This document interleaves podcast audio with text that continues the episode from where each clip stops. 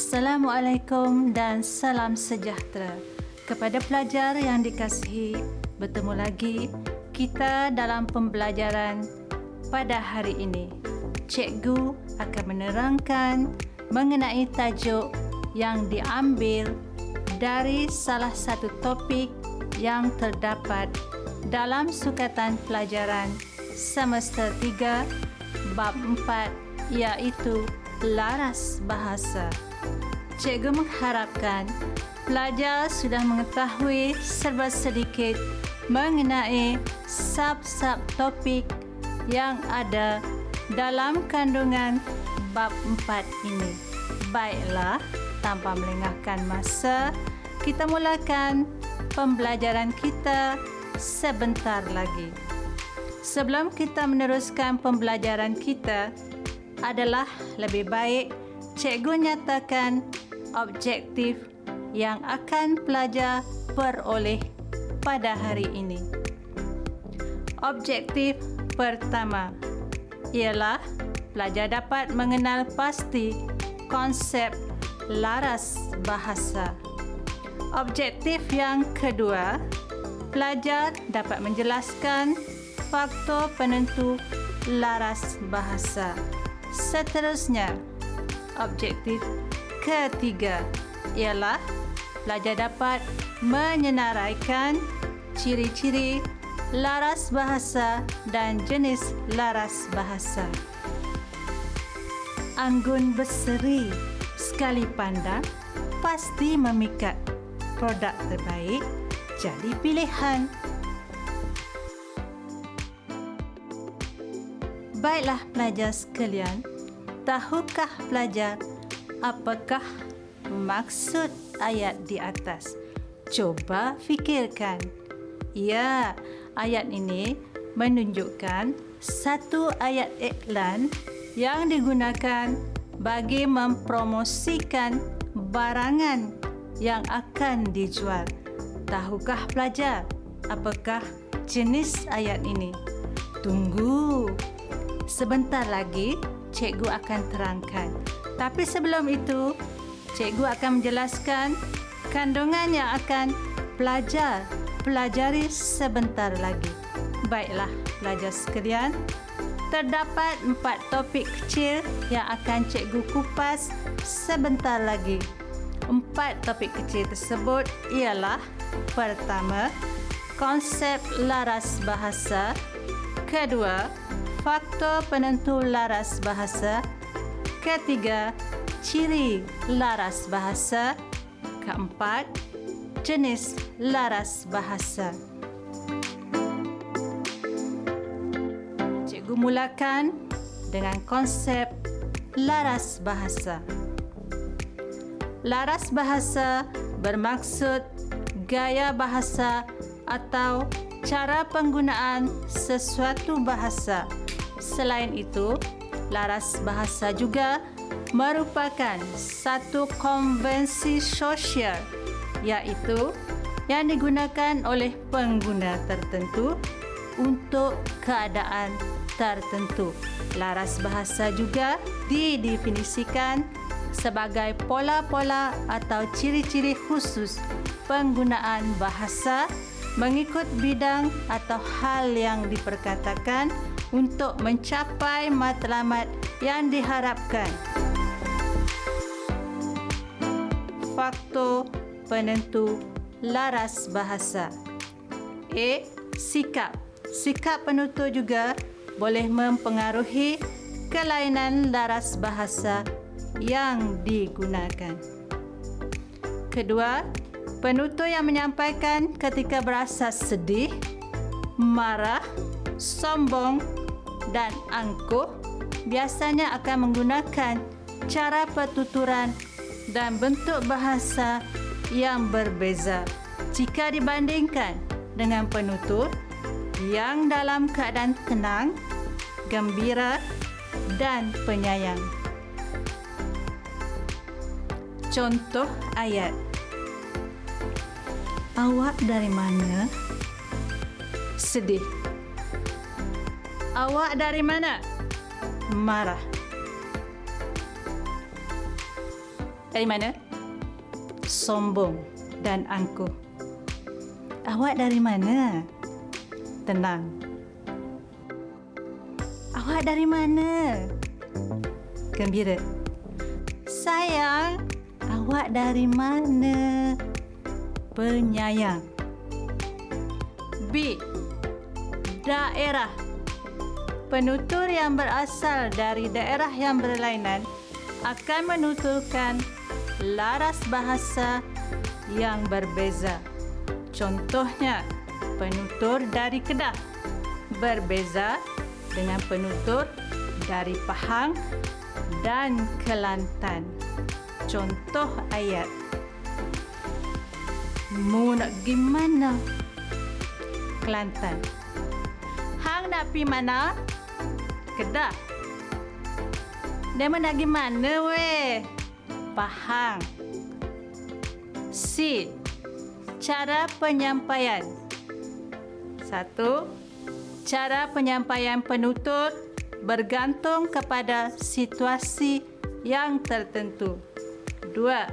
Situasi ketika memberi ceramah akan mewujudkan cara penyampaian yang berbeza daripada situasi ketika berbahas. Contoh, ceramah. Assalamualaikum dan selamat sejahtera. Terima kasih pengurusi majlis Barisan EJK Masjid Kampung Permai. Malam ni tajuk ceramah saya ialah Taman Syurga Mayang. Perbahasan merujuk kepada fakta yang telah dilontarkan oleh pihak pembangkang. Saya selaku wakil barisan pencadang tidak bersetuju dengan alasan yang telah diberikan.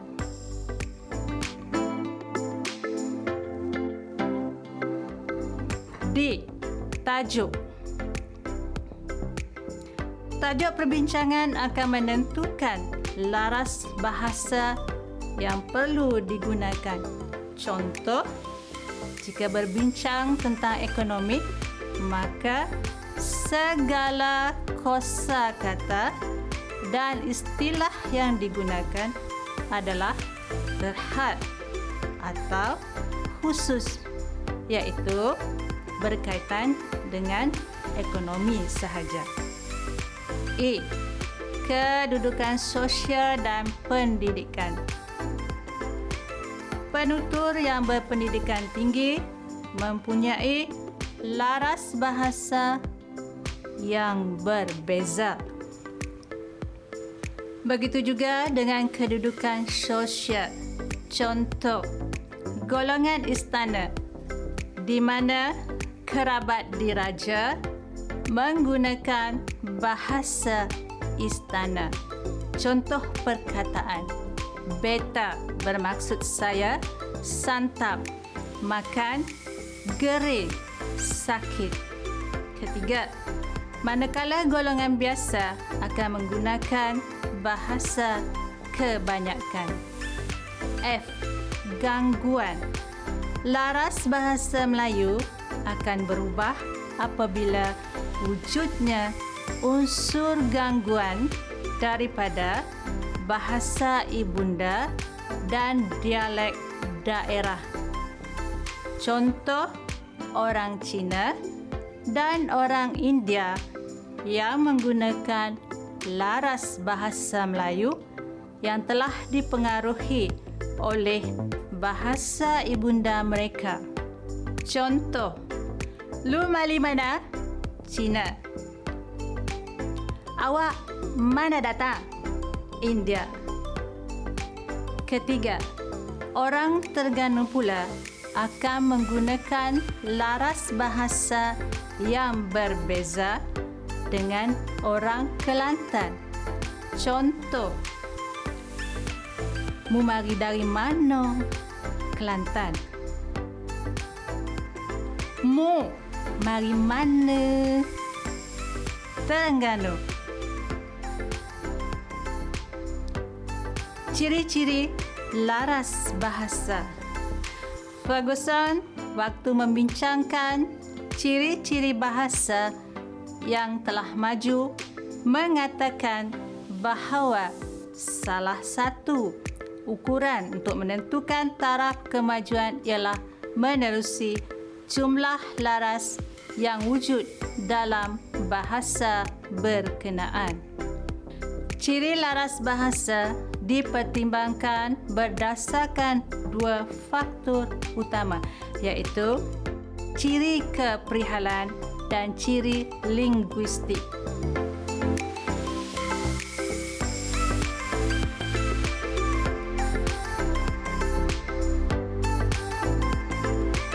A. Ciri keprihalan.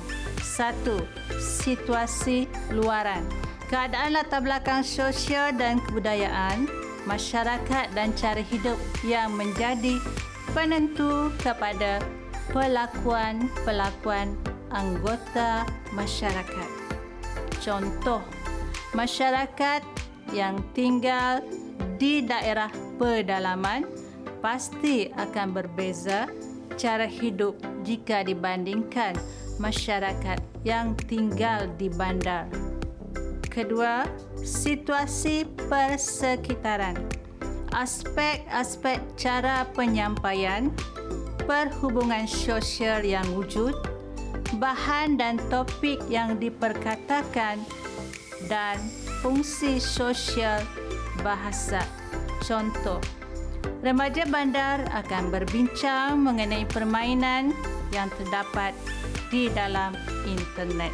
Sedangkan remaja di pedalaman pasti topik perbincangan berkaitan dengan alam persekitaran tempat mereka tinggal seperti sungai, ikan, buah-buahan hutan ataupun kebun yang mereka usahakan.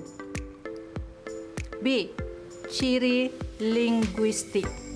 Satu pemilihan perbendaharaan kata berdasarkan topik-topik tertentu.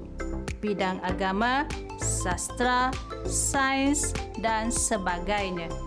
Baiklah pelajar, cikgu harap pelajar telah mendapat pencerahan dalam memahami isi kandungan yang telah cikgu terangkan tadi. Kita teruskan kepada isi seterusnya. C. Jenis-jenis laras bahasa. Satu, laras sains. Laras ini digunakan dalam bidang sains dan teknikal seperti biologi, kimia, fizik dan sains gunaan. A. Ciri satu, maklumat yang disampaikan berdasarkan uji kaji, kajian dan fakta. Dua, penggunaan istilah khusus dan saintifik kod contoh molekul oksida hidrogen larut pengaksidan. Contoh ayat dalam biologi. Sel-sel kelenjar kolon merembeskan mukus yang berfungsi dalam melicingkan pergerakan kandungan kolon ke arah rektum. Dua, laras ekonomi. A. Ciri. Satu, laras ini bersifat ilmiah dan formal. Dua, maklumat yang disampaikan berdasarkan bukti dalam bentuk data dan perangkaan. Tiga, penyampaiannya secara jelas dan eksplisit. Empat, penggunaan istilah ekonomi. Contoh, bursa saham, guna tenaga. Contoh ayat. Dasar ekonomi baru yang diperkenalkan oleh kerajaan dengan matlamat untuk menyusun semula masyarakat dan membasmi kemiskinan serta meningkatkan penglibatan bumi putra dalam bidang perniagaan masih belum dapat dicapai sepenuhnya. Tiga, laras undang-undang. Laras undang-undang digunakan dalam hal berkaitan dengan perundangan. A. Ciri satu, Mengandungi prinsip undang-undang dalam bentuk akta. Dua, Teks undang-undang mengandungi bahagian dan section dan mempunyai pecahan atau subsection. Tiga, bersifat objektif, terperinci, tepat dan padat. Empat, tiada graf atau gambar. Benaan ayat panjang-panjang. Contoh, defendant, habeas corpus mandatory. Contoh ayat undang-undang. Defendant membantah pada awal prosiding kerana tidak bersetuju dengan cadangan plaintiff untuk mengemukakan saksi-saksi yang dikatakan tidak relevan dengan perbicaraan berkenaan. Empat, laras agama. Satu, mengandungi istilah agama yang khusus daripada bahasa Arab. Dua, diselitkan dengan petikan ayat Al-Quran dan hadis. Contoh, zakat, rukun Islam, uhwah, amanah, Allah.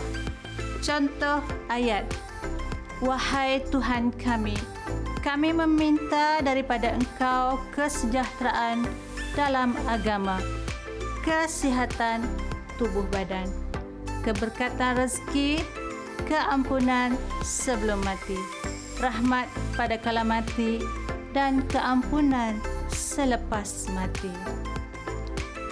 5. Laras sukan. 1. Bahasa yang ringkas dan bersahaja. 2. Contoh tenangan sudut, kad merah, kawasan D. Contoh ayat berkaitan dengan aktiviti dan kegiatan sukan. Sistem liga merupakan satu-satunya format pertandingan yang paling digemari oleh pihak penganjur dan para peserta dalam permainan sukan berpasukan. 6. Laras sastra 1. Bahasa yang kreatif imajinatif dan menarik. Dua, dalam bentuk naratif, deskripsi, preskriptif, dramatik dan puitis. Tiga, mementingkan keindahan kata-kata. Empat, dialog drama sering menggunakan bahasa pertuturan seharian. Wujud variasi basahan dan bahasa pasar. Contoh ayat.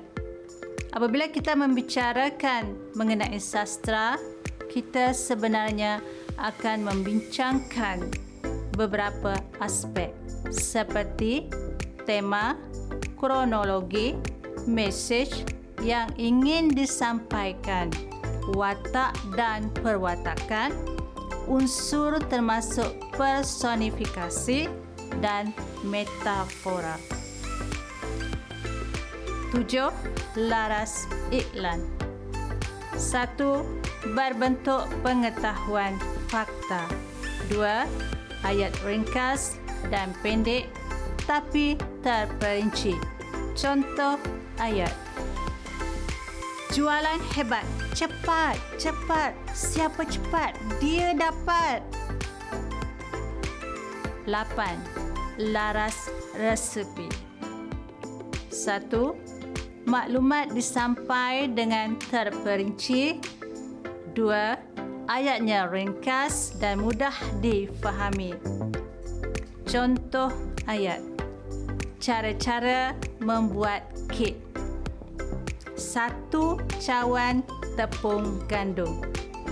Empat biji telur. Satu cawan pelanta. Baiklah, para pelajar sekalian.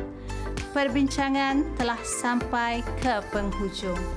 Bukan masa mencemburui kita, tetapi kita terikat dengan hukum waktu. Semoga apa yang telah saya sampaikan tadi sedikit sebanyak telah dapat menghilangkan kabut di minda pelajar sekalian.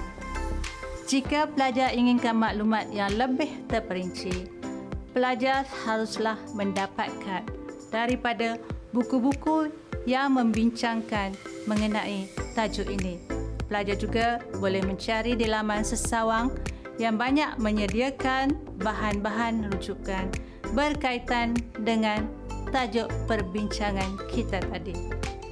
Baiklah, seperti biasa untuk pengukuhan satu bentuk soalan untuk pelajar berbincang di dalam kelas soalan. Defendant membantah pada awal proceeding kerana tidak bersetuju dengan cadangan plaintiff untuk mengemukakan saksi-saksi yang dikatakan tidak relevan dengan pembicaraan berkenaan. Perbicaraan ditangguh ke suatu masa yang akan ditetapkan kelak. A. Apakah jenis laras bahasa dalam petikan di atas? B. Nyatakan dua ciri bagi laras bahasa dalam petikan.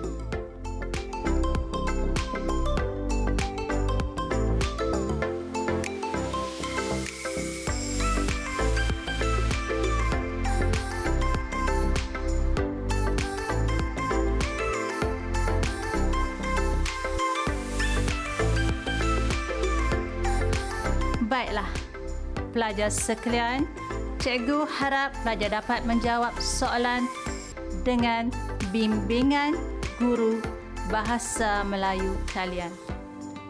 Baiklah, sebelum kita tamatkan sesi pembelajaran kita, cikgu akan simpulkan apa yang telah cikgu kupas tadi. Laras bahasa merupakan suatu yang amat penting dalam kehidupan seharian kita. Jumlah laras sesuatu bahasa mencerminkan keadaan bahasa itu menjadi ukuran maju mundurnya sesuatu bangsa. Sebagai contoh, perbandingan jumlah bahasa Melayu sebelum dan selepas merdeka sudah dapat membuktikan bahawa bahasa Melayu telah mengalami perkembangan yang pesat. Bidang pengungkapan bahasa Melayu bertambah dengan banyaknya yang dahulunya diperkatakan dalam bahasa-bahasa lain khususnya bahasa Inggeris. Hal ini demikian kerana bahasa Melayu menjadi bahasa rasmi negara dan juga menjadi bahasa pengantar di institusi pengajian tinggi.